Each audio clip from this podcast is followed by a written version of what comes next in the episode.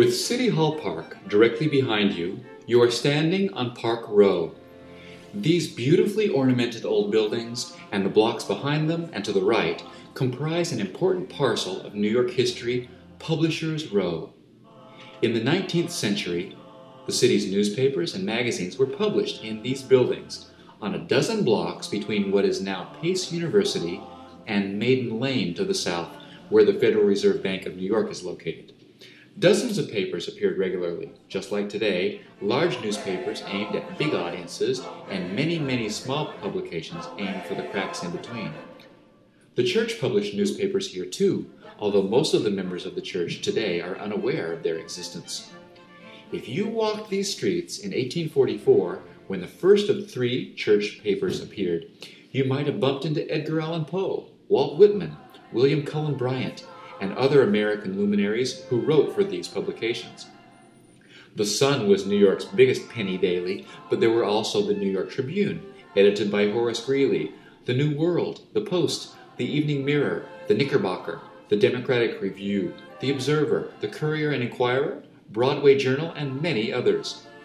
Parley P. Pratt and Orson Pratt published the inaugural issue of The Prophet, the church's first newspaper in New York, on May twenty-fourth, eighteen forty-four. Its printing office was at sixty-eight Commercial Street. Afterwards, Samuel Brannan served as its editor. The cost to subscribe to the weekly paper was a dollar a year. In eighteen forty-five, after fifty-two issues of The Prophet had appeared, the newspaper changed its name to The New York Messenger. At the same time, the paper doubled its annual subscription price to two dollars. You might wonder why these papers existed. There weren't all that many members of the church in New York at the time. Were they written to preach the gospel or to explain the church to others? No, not really. The purpose wasn't principally missionary work related. The papers were supported entirely by subscription fees and aimed at the members. The papers ran essays from church leaders, general news items about the church, and official church announcements. Each of the two newspapers ran for one year, The Prophet in eighteen forty-four and The New York Messenger in eighteen forty-five. Publication ended in eighteen forty-six, when events that you'll discover later on this tour took a dramatic turn south. But since we're in the neighborhood, let's jump ahead a little in time to eighteen fifty-five. Nearly ten years had passed since the New York Messenger ceased publication when Elder John Taylor arrived in town, president of the Eastern States Mission, and he started a new newspaper, The Mormon. The cover price, five cents. This was a much larger paper, and its purpose was considerably different from the earlier weeklies. The Mormon was a large paper in size. Imagine an issue of the New York Times today opened and then turned on its side. That is roughly the dimensions of The Mormon. The masthead of the paper was quite unusual. The masthead is a block on the front page that announces the paper. Today, that's limited usually to type, but in earlier times, newspaper mastheads were quite fancifully illustrated. I'll describe The Mormon's masthead. Two large American flags unfurl under a brooding eagle with outstretched wings leaning over them, sitting atop a buzzing beehive. Above the eagle is an all-seeing eye, like the one on the dollar bill. A large banner cascades down the center, proclaiming The Mormon.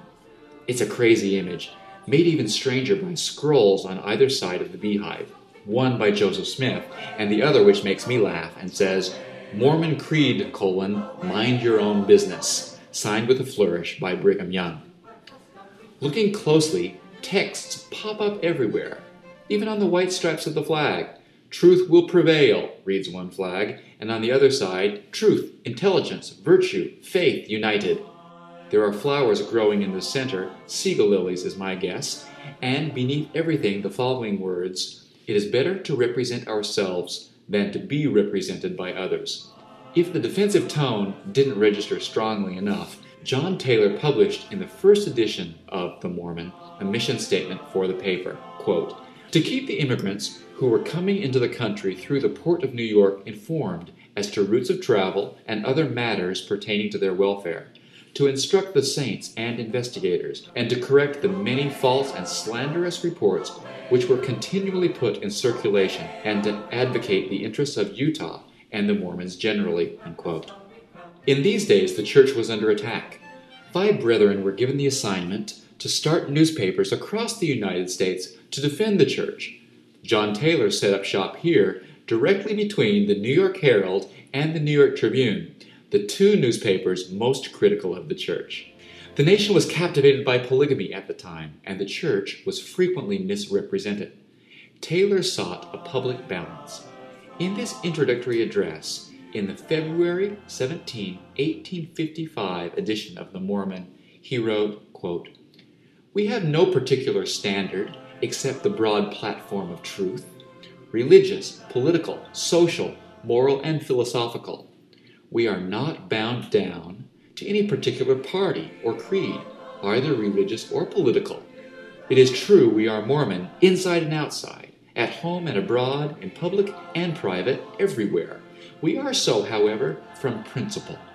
We are such not because we believe it to be more popular, lucrative, or honorable, as the world has it, but because we believe it to be more true, more reasonable, and scriptural, moral, and philosophic, because we conscientiously believe that it is more calculated to promote the happiness and well-being of humanity in time and throughout all eternity than any other system which we have met with." End quote. The Mormon lasted two years until eighteen fifty-seven, when Elder Taylor and the Eastern missionaries were recalled to Utah because of the Utah War.